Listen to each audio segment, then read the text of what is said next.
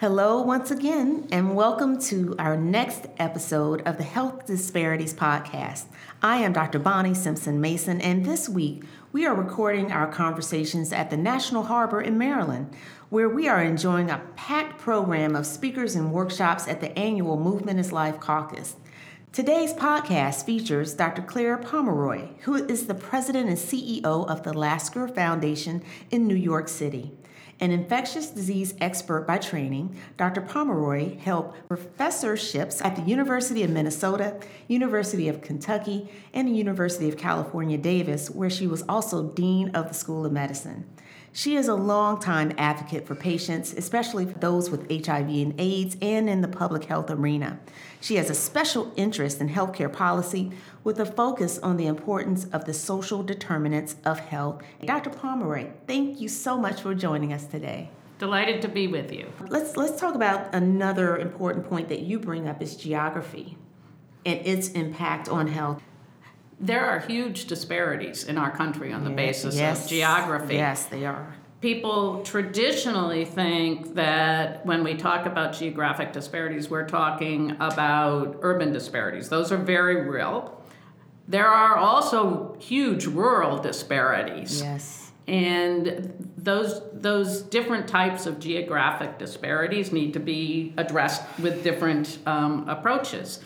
Um, in the inner city, we've already talked about, you know, many many inner city neighborhoods have more liquor stores than grocery stores, right? So um, we also know that um, in the inner city, a disproportionate number of hospitals are closing. They're making a bus- business decision to close, and so we've even decreased the access to the clinical care piece of, of it. Um, so we have a lot of work to do there. Sometimes more overlooked are the rural health disparities. Rural poverty runs very deep in this country. Yes. And if you look at the parts of our country that have some of the lowest rates of education, family income, job opportunities, these are located in rural areas. We've just said those are major drivers of health. And look at where some of the worst indicators for chronic illness are. They're in rural communities. And then, of course, that's compounded by the fact that access to health care is particularly difficult in those settings. But, but we need to make sure those people don't get lost, that, that we are talking about good school systems, that we're talking about transportation. It can be very isolating in a rural area where there's no public sure. transportation. Addressing rural disparities is is a huge part of what we need to do in addressing the social determinants of health. Now, one point I'd like to make was that sounds like well, everyone should just move to the suburbs, right? And social determinants have nothing to do with the suburbs. Not true. Look at how we build homes in the suburbs. We put the garages out front so mm-hmm. we kind of turn our back to our neighbors, mm. and um, we often take away the sidewalks and and and then we take kids to their soccer practice in the car. And they're not walking they're not out working on the farm and and and those sorts of activities. So no one should think that social determinants don't apply to all of us. Okay. they do apply to all of us. They disproportionately impact the poor and the vulnerable but they're they need to be addressed for the good of all of us. Absolutely. Well, I think that's a very important point that that geographical uh, lens, you know, to look through because I had not thought about it from the suburban mm-hmm. um, perspective, but I live in the suburbs and we're going through a school redistricting issue now. And they want to take some of the students from our neighborhood and move them to a neighbor a neighborhood school where you have to drive to get there if the students are doing after school mm-hmm. activities or not. Mm-hmm. And they're taking some of these. And so that means some of the students may not have access to after school activities because there's no bus route to take them home on, you know, so they can't participate and stay after school because they have to get on the actual school bus because there's no way to get home after school. So we're not thinking about now the impact of their health. Mm-hmm and lack of access to additional activities, lack of community, how that will impact their feeling of community at this new school where they're being bused to. I mean, you know, if parents may work and also be dependent on public transportation. If they can't get to the school for PTA meeting, then we have less engagement, right, and less lesser sense of community. So this is this is all overlapping here, Dr. Pomeroy. It's clearly all overlapping. It's clearly all complex, right? And Yes. and we do need to understand that say we're redistricting for a good reason. Sure. There are going to be unintended consequences that we have to understand, investigate, and address. And in the you know in the example that you bring up, maybe they are addressable, but are they being addressed? Right? That's Yes. the issue. That is exactly the issue. Yeah. And we're not so sure that the resources that are going to be used on the additional busing, right? Mm-hmm. Meaning moving more students from A to B, if they couldn't be best utilized in other areas.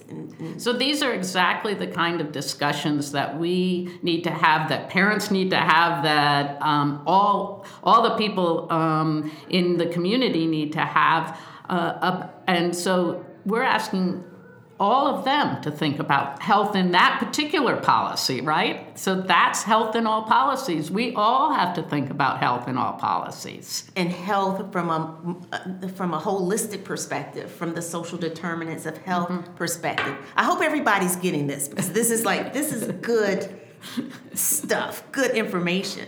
So um, I want to get a little bit more specific because you've done so much work in so many areas and you've thought through several processes, and so we're talking about uh, these solutions, but there's a question of not just designing it, but also implementing the solution in in some key areas. So I'd like to read off uh, and then get your response to some of these key um, areas and some of the suggested solutions that you've brought up in the past.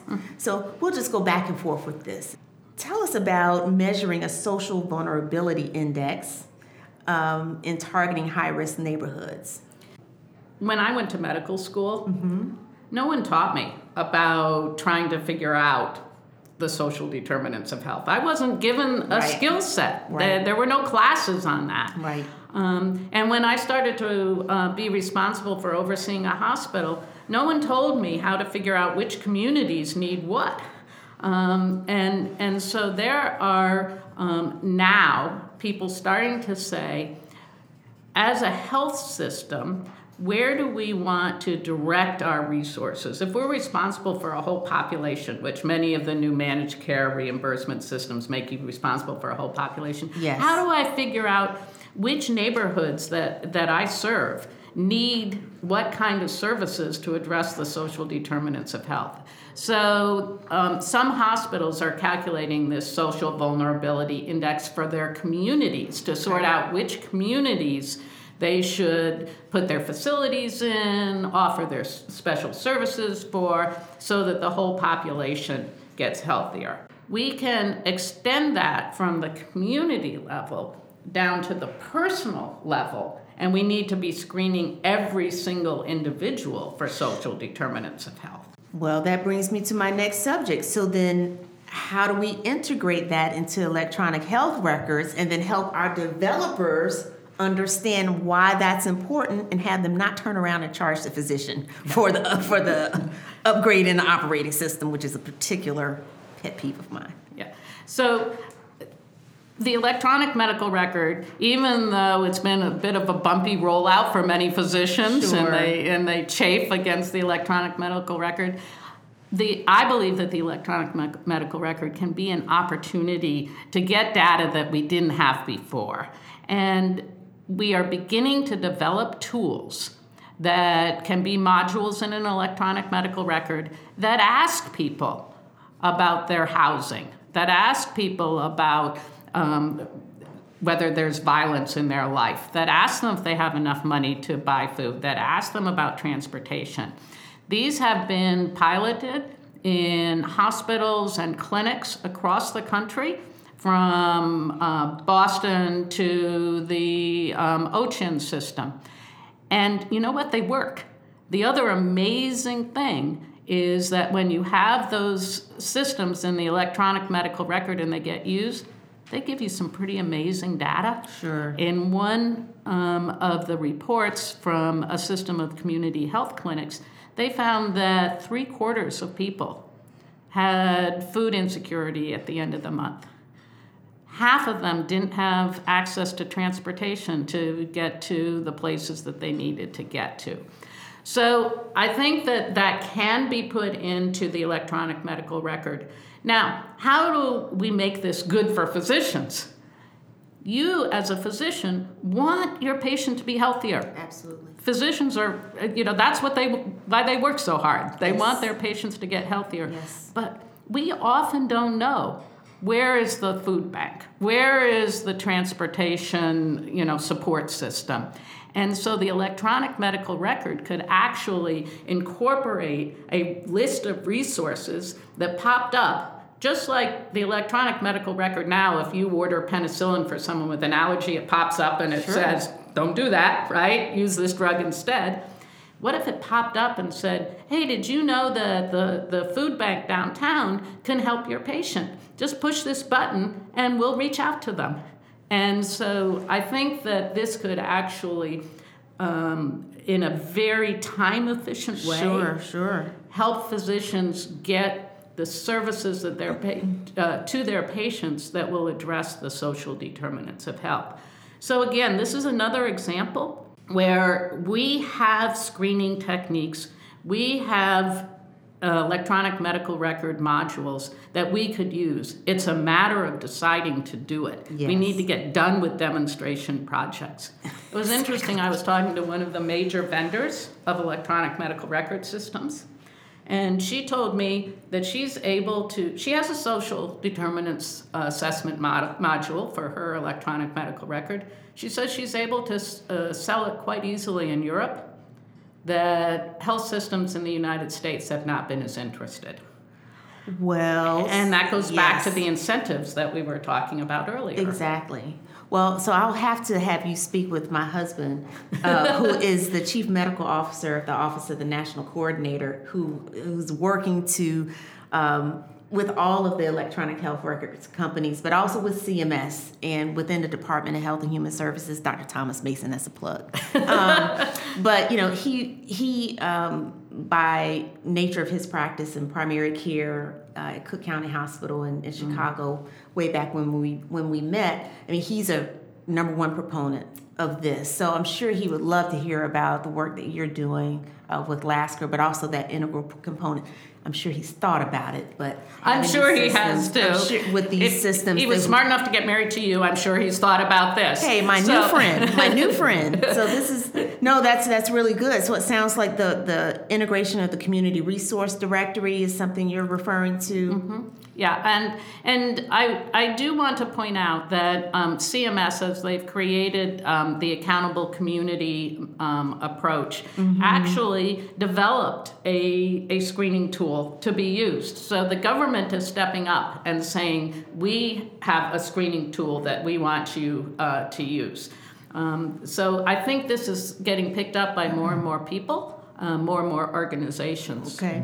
One of the um, resistance points to gathering data about social determinants is the trust in how it will be used Yes. and the protections and the privacy. Um, and understandably, because we've been talking about a lot of vulnerable communities. And so we're already starting out at a trust deficit with Yes. the healthcare system. And I think that as we adopt these models, it's very important to um, make sure that we know how the data will be protected, who will have access to it, um, and and you know we have HIPAA laws for a reason. If anyone, and there are private businesses getting into um, the social determinants of health uh, area. Um, and, and so we just have to make sure that our approaches are, are protective of the patients, their data, and their information. And, and, and, and inclusive of data being gathered from the most vulnerable populations with the recent um, algorithm. Oh, which company was it Yeah. that was that's now been noted as with their algorithm worsening the disparities for their African American patients? Right, because they said um, that because African American patients had had received less financial support for their clinical care in the past, that they used that to predict Exactly. And And, and so anytime you have um, data, you have to make sure that all our unconscious biases, all our conscious biases, um, don't um, allow it to be used in ways that will hurt rather than help the people that it's designed for. Yeah, no, absolutely. So just a couple other items and then we'll wrap up. And I just, I'm really relieved to hear that we're making some progress on this conversation at a national level with both electronic health records vendors, but also at the level of CMS. So this is a great conversation. So I'm feeling better. this is this is great, Dr. Pomeroy. So so I'm but I'm curious to learn um, about the social assistance component that maybe or possibly could be added to payment models. Tell us a little bit about that because that I'm just that just is very curious to me. So, health equity should be about giving people what they need. Yes. Not making sure that everyone gets exactly the same thing. Exactly. And if you are caring for vulnerable populations that have traditionally been discriminated against, haven't received the support that they need, at least in the beginning, they are going to um, be more expensive, right? Um, and, and so, what we want to do is make sure that our reimbursement systems don't incentivize doctors and hospitals to cherry pick people who don't have social determinants of health, but rather incentivize them and give them the resources that they need to take care of the social determinants of health. And that may mean saying that um, people who have a large number of social determinants, that you have higher reimbursement rates or reimbursement rates that cover the full range of services that they need to get to a point of health equity. One example of this that I learned early in my career, because I'm an HIV doc, I trained as, as an infectious disease physician and I took care of HIV patients. And I'm old enough to know that when I first started taking care of HIV patients, the stigma and the discrimination put them at great risk. And the Ryan White Act was a phenomenal thing in our country, which provided wraparound services for HIV patients. Mm. It was one of the first recognitions that if we were going to adequately tackle something like the HIV epidemic, yes. that we needed to provide food and transportation as well as treat their pneumonias and, and, and, and give them drugs. Um, and so I looked at my patients and I was able to prescribe those things, up front, it probably cost more money to give them transportation services and food. But if it prevented a hospitalization, yes. it saved a lot of money, right? Exactly. So we have to change our reimbursement systems um, so that we make sure those patients with greater needs, like my HIV patients at that time, have reimbursement in this case, the Ryan White um, Act, that allows us to get them the services that they need. Now, um, I have had many doctors come up to me and say, I wish there'd been a Ryan White Act for my diabetes patients mm-hmm. so that I could give them healthier food and transportation and, and social support. Why can't we do that for every patient? Exactly. Exactly. And what I'm also hearing is that I'm, I'm, hearing an opportunity for an infusion of the social determinants of health into how we educate our healthcare uh, teams, right? Not just our physicians, but our teams overall, so that we're looking at this. So, this is another upstream intervention, right? So, I'm all on board, Dr. Pomeroy. So then we're infusing this at the undergraduate medical education level, at the GME level, and reinforcing it with our faculty saying, no, instead of looking at this patient, this patient doesn't have insurance, so that patient won't get this treatment, this is in an academic center, then we're teaching that to our residents, that we're actually flipping the paradigm such that the social determinants of health become a driver of our education. And then that can play out in the larger healthcare community as well. And as you well know, uh, there was an important National Academy of Medicine study that called on us to incorporate a social determinants into the curriculum of all of the health professionals. And we do need to look at um, in our case, the medical school curriculum, but all of the health professions curriculum, and, and see if they're teaching about things like adverse childhood experiences and the long term health impacts of that. If they're teaching about how do you identify the resources that these people need. But I would take it one step further. Okay. I, it's not adequate to just put that into the curriculum. Um, we also have to look at who we're training. I believe more difficult for people who have never experienced adverse social determinants of health to truly connect with their patients. And so when I look at medicine and I see that 50% of our medical students come from the top quintile of family income, I think it's going to be difficult for many of them to connect with the patients that we're talking about now. And when I realized that there are only 227 black men who are African American descendants of slaves out of 21,000 medical students right now, I think it's going to be difficult for us as a profession to connect with the patients that we need. So we need to look at what our what education we're delivering. We need to look at who we're delivering it to. Well, and we and we know when we have um, diverse and inclusive learning environments that everyone benefits. So, to, to your mm-hmm. exact point, if you have more students, residents, trainees from diverse backgrounds, then there's a cross education, there's a communication bridge that's built, and then we get a sensitivity there that happens innately in addition to the curriculum. So, I think that overlay is huge. My, my, my, my professional life stems, stems around physician workforce diversity and driving that entire uh, that, that, entire arm of DE&I. So, you know, I, I think you you hit the nail on the head that um, that's yet another bubble that we need to be more inclusive around, making sure that we are driving the pipeline of physicians who are diverse, not just recruiting them, but retaining them, because we know that attrition for these populations is significant. But I think that's also too because there's a lack of awareness and support about what diverse student populations may need. Not that it's wrong or should be judged, it's to create that equitable, safe and equitable learning environment. So we know that diverse teams make better decisions. Yes, we Lots do. of social science research that shows that. Yep. And we also know that you know, we cannot solve this exclusively at the medical student level. As you, as you um, stated, we have to make sure that we move folks um, from all backgrounds into leadership positions yes. because they're the ones that inspire institutional culture. They're the ones that inspire the change that we need.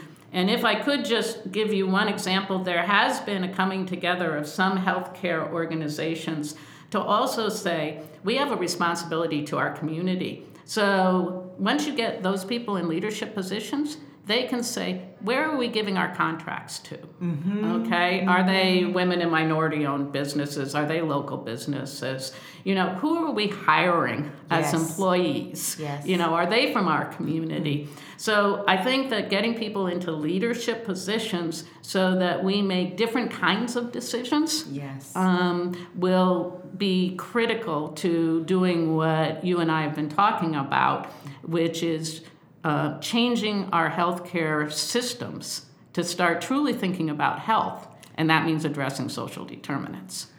Well, Dr. Pomeroy, it sounds like you and I could talk all day yeah. about these concepts, um, but I, but I really um, would like to just summarize and, and appreciate um, your sharing some of these some of these you know key elements with us um, number one, starting out earlier in our conversation, that really only 10% of our health status is determined by the health care that we, we receive in a physician's office, at the hospital, and an urgent care center.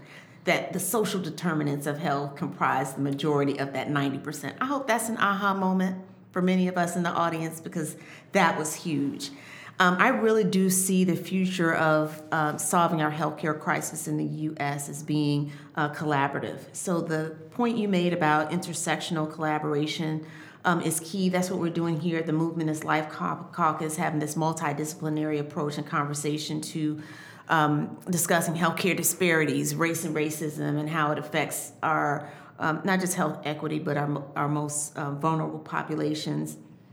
You know, the health in all policies approach, you know, looking at every policy that's made through a health lens. We talked yesterday, we were on Capitol Hill um, listening to how, you know, some of the value based care decisions and, and regulations have actually exacerbated health, uh, health care disparities, and we've not achieved health equity, but we've widened the gap. So, looking at, I think that's a critical component that um, I'm sure with leaders such as yourself, um, sounding the alarm on making sure we're using that health lens to influence policy uh, and regulation at the you know local, state, and federal levels. And that's the key to being successful. So thank you so much for your time, Dr. Pomeroy. We we we we got we squeezed every ounce out of you that we could. Thank you so much for being here. It was just fun, and it's an important message. So thank you for sharing it. Absolutely. So, um, thank you again for joining us for the Health Disparities Podcast. You can follow us at movementislifecaucus.com um, and all leading podcast services for more conversations around health disparities with people who are working to eliminate them. These are the people who are passionate, and we're happy to spend time with them and sharing them with you. I am Dr. Bonnie Simpson Mason. See you next time.